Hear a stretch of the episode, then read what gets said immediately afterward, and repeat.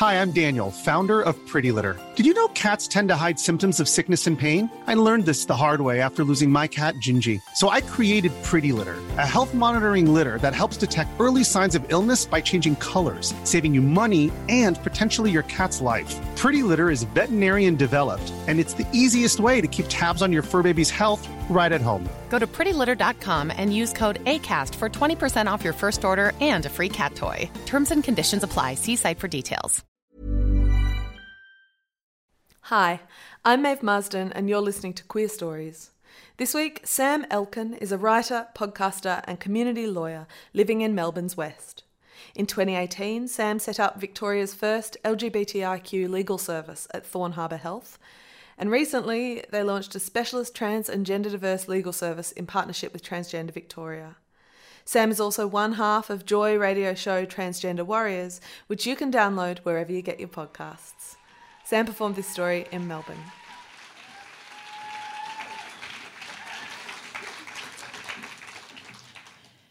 I moved up to Sydney a few years ago for love. My partner at the time was a junior doctor who spent extremely long hours at the hospital. I didn't really know anybody up there, and so I spent a lot of time walking my dog Tibby, listening to podcasts along the Glebe foreshore, which was actually a wonderful place to be lonely. I eventually landed a job at a rundown community legal centre giving tenancy advice to renters. I remember walking into our Chatswood office for the first time to meet my tiny new team. There was David, the recently married North Shore guy in his shiny suit and boat shoes. And it was there that I met Sousen, who was a young woman from Arncliffe who wore the hijab. David and Sousen seemed a nice enough crew, but I was left with the possibly problematic feeling that I hadn't exactly fallen in with a new crowd who were likely to come drinking with me late on a Friday night at a queer bar on the weekend. and that this job was therefore going to do absolutely nothing to assist me in cracking into the incredibly insular queer scene of Sydney. Sorry to anybody who's from Sydney, but you are. Advocating for tenants losing their homes was and is an emotionally devastating job.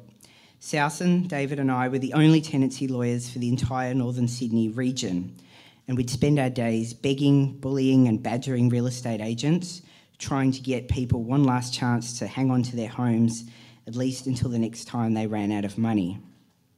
There was never anywhere really to send clients if they lost their homes, except for a couple of nights maybe. And it was devastating to know that people would either be headed out onto the streets or back in with a violent ex partner if I lost their case. My feelings of desperation were made worse by being involved in the campaign to save public housing in the inner suburb of Millers Point and the surrounds, which we could see we were going to lose and ultimately did. But the thing that really killed me most about the job was the commute.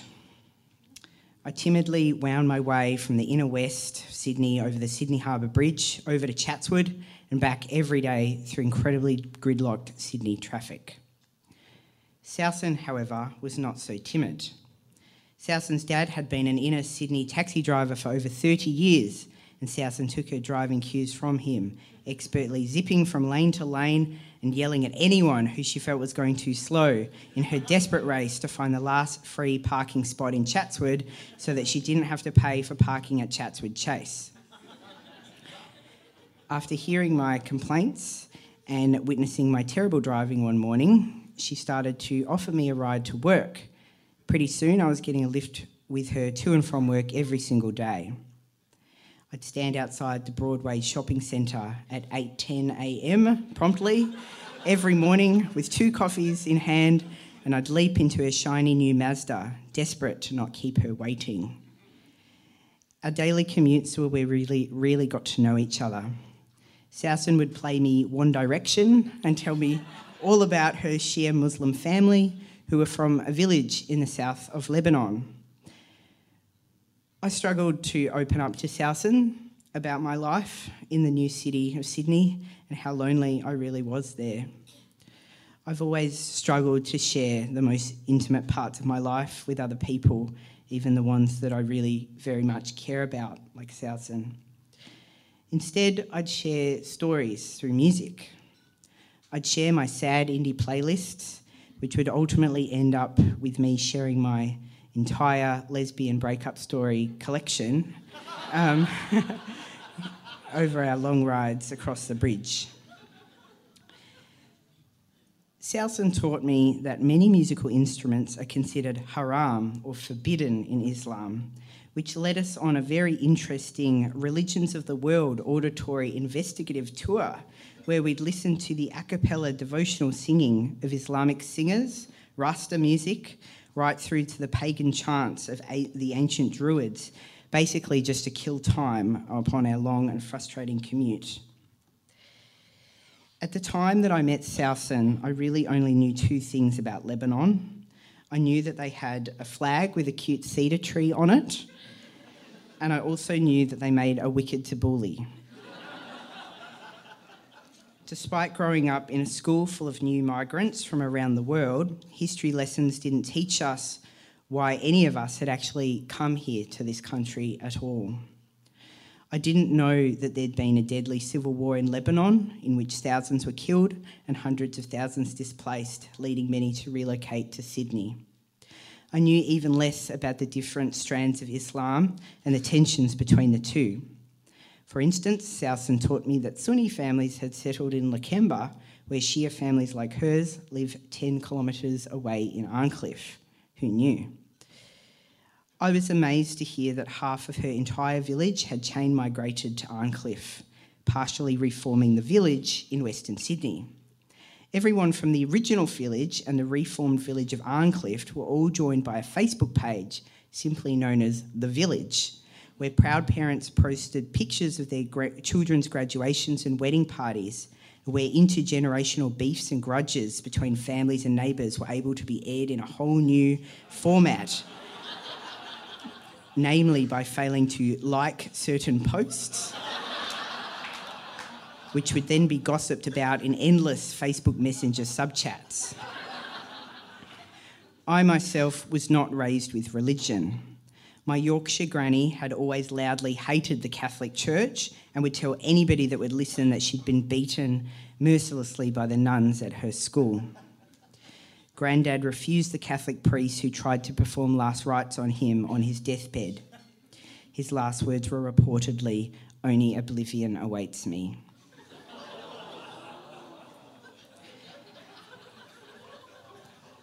I escaped my own family and moved to the queer bubble of Melbourne just about as soon as I could, where we were more likely to seriously discuss the healing powers of crystals than the historic divisions within organised religion. Sir Salson generously answered many of my questions. In true lawyer style, she even made me a PowerPoint presentation about the historical divisions within the Islamic faith, complete with both flow and pie charts. I was truly touched when Salson started bringing me home cooked meals to work every day, including her delicious garlicky fool it had been an extremely long time since anyone had cooked me a meal, and it meant a great deal to me, though, of course, I never said that. I'm embarrassed to say that in the early days of our friendship, I did feel vaguely anxious that Salson's religion would mean that she would never truly accept me. Amusingly, it was One Direction who began to alleviate my fears.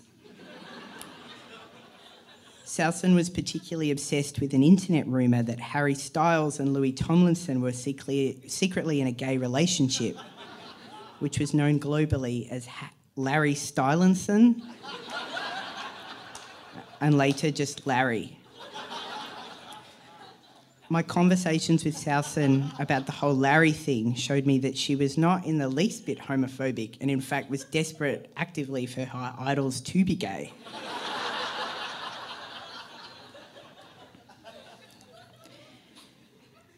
We'd been working together for over a year when the Lindt Cafe siege happened. Salson's first remark was, fuck, fuck, please don't let this guy be a Muslim. The day after the siege, we got into the lift to go into work, and an entirely average looking middle aged man from level six whispered audibly, Terrorist. Public violence was something that Southson and I had in common. One day we were on our way to work, Southson having just found the last parking spot on the street, which we were both very excited about. A man drove past in his car and yelled out the window, You fucking lesbian shit! It took us a while to realise that this was, in fact, a homophobic slur directed at me and not an Islamophobic slur directed at Southson. It was a real throwback moment, and it really, really made us laugh in what was otherwise a very dark time. Now, I grew up in Perth in the 1990s, so I was very used to being called homophobic names. But the experience of seeing Southson subjected to this stuff was really quite different. Southson's entire community was being called into question, and it was people who looked just like me who were doing the questioning. I was even more shocked when Southson came to work for the first time without her headscarf on, which she'd worn since she was 16 years old. She explained to me that her dad had tearfully asked her to remove it because he was really scared that somebody might hurt her. I really didn't know what to say. The urgent questions that I had were now for people that looked like me and why they would do this to my friend. My friendship with Southson didn't provide me with my longed for wingman, ready for nights out at the bearded tit. And I eventually did pack up to return to the insular queer bubble of Melbourne, which I know so well. But sharing a sense that mainstream Australia didn't welcome us was one of the things that ultimately brought Southson and I together. I've really never been able to tell Southson explicitly, but my friendship with her is one of my most cherished, which is why I wanted to tell this story. On a recent trip to Sydney, Southson made me full on the emotion filled morning after I decided to transition and affirm my gender. I didn't tell her that information, but when I did, she was one of the few people whose thoughtfulness, and absolute unconditional acceptance of me brought me to tears. Thank you, Southson.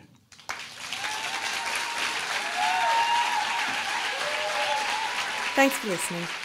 Please subscribe to the podcast, rate and review it, and follow Queerstories on Facebook for updates. Hey, it's Paige DeSorbo from Giggly Squad. High quality fashion without the price tag? Say hello to Quince. I'm snagging high end essentials like cozy cashmere sweaters, sleek leather jackets, fine jewelry, and so much more. With Quince being 50 to 80% less than similar brands.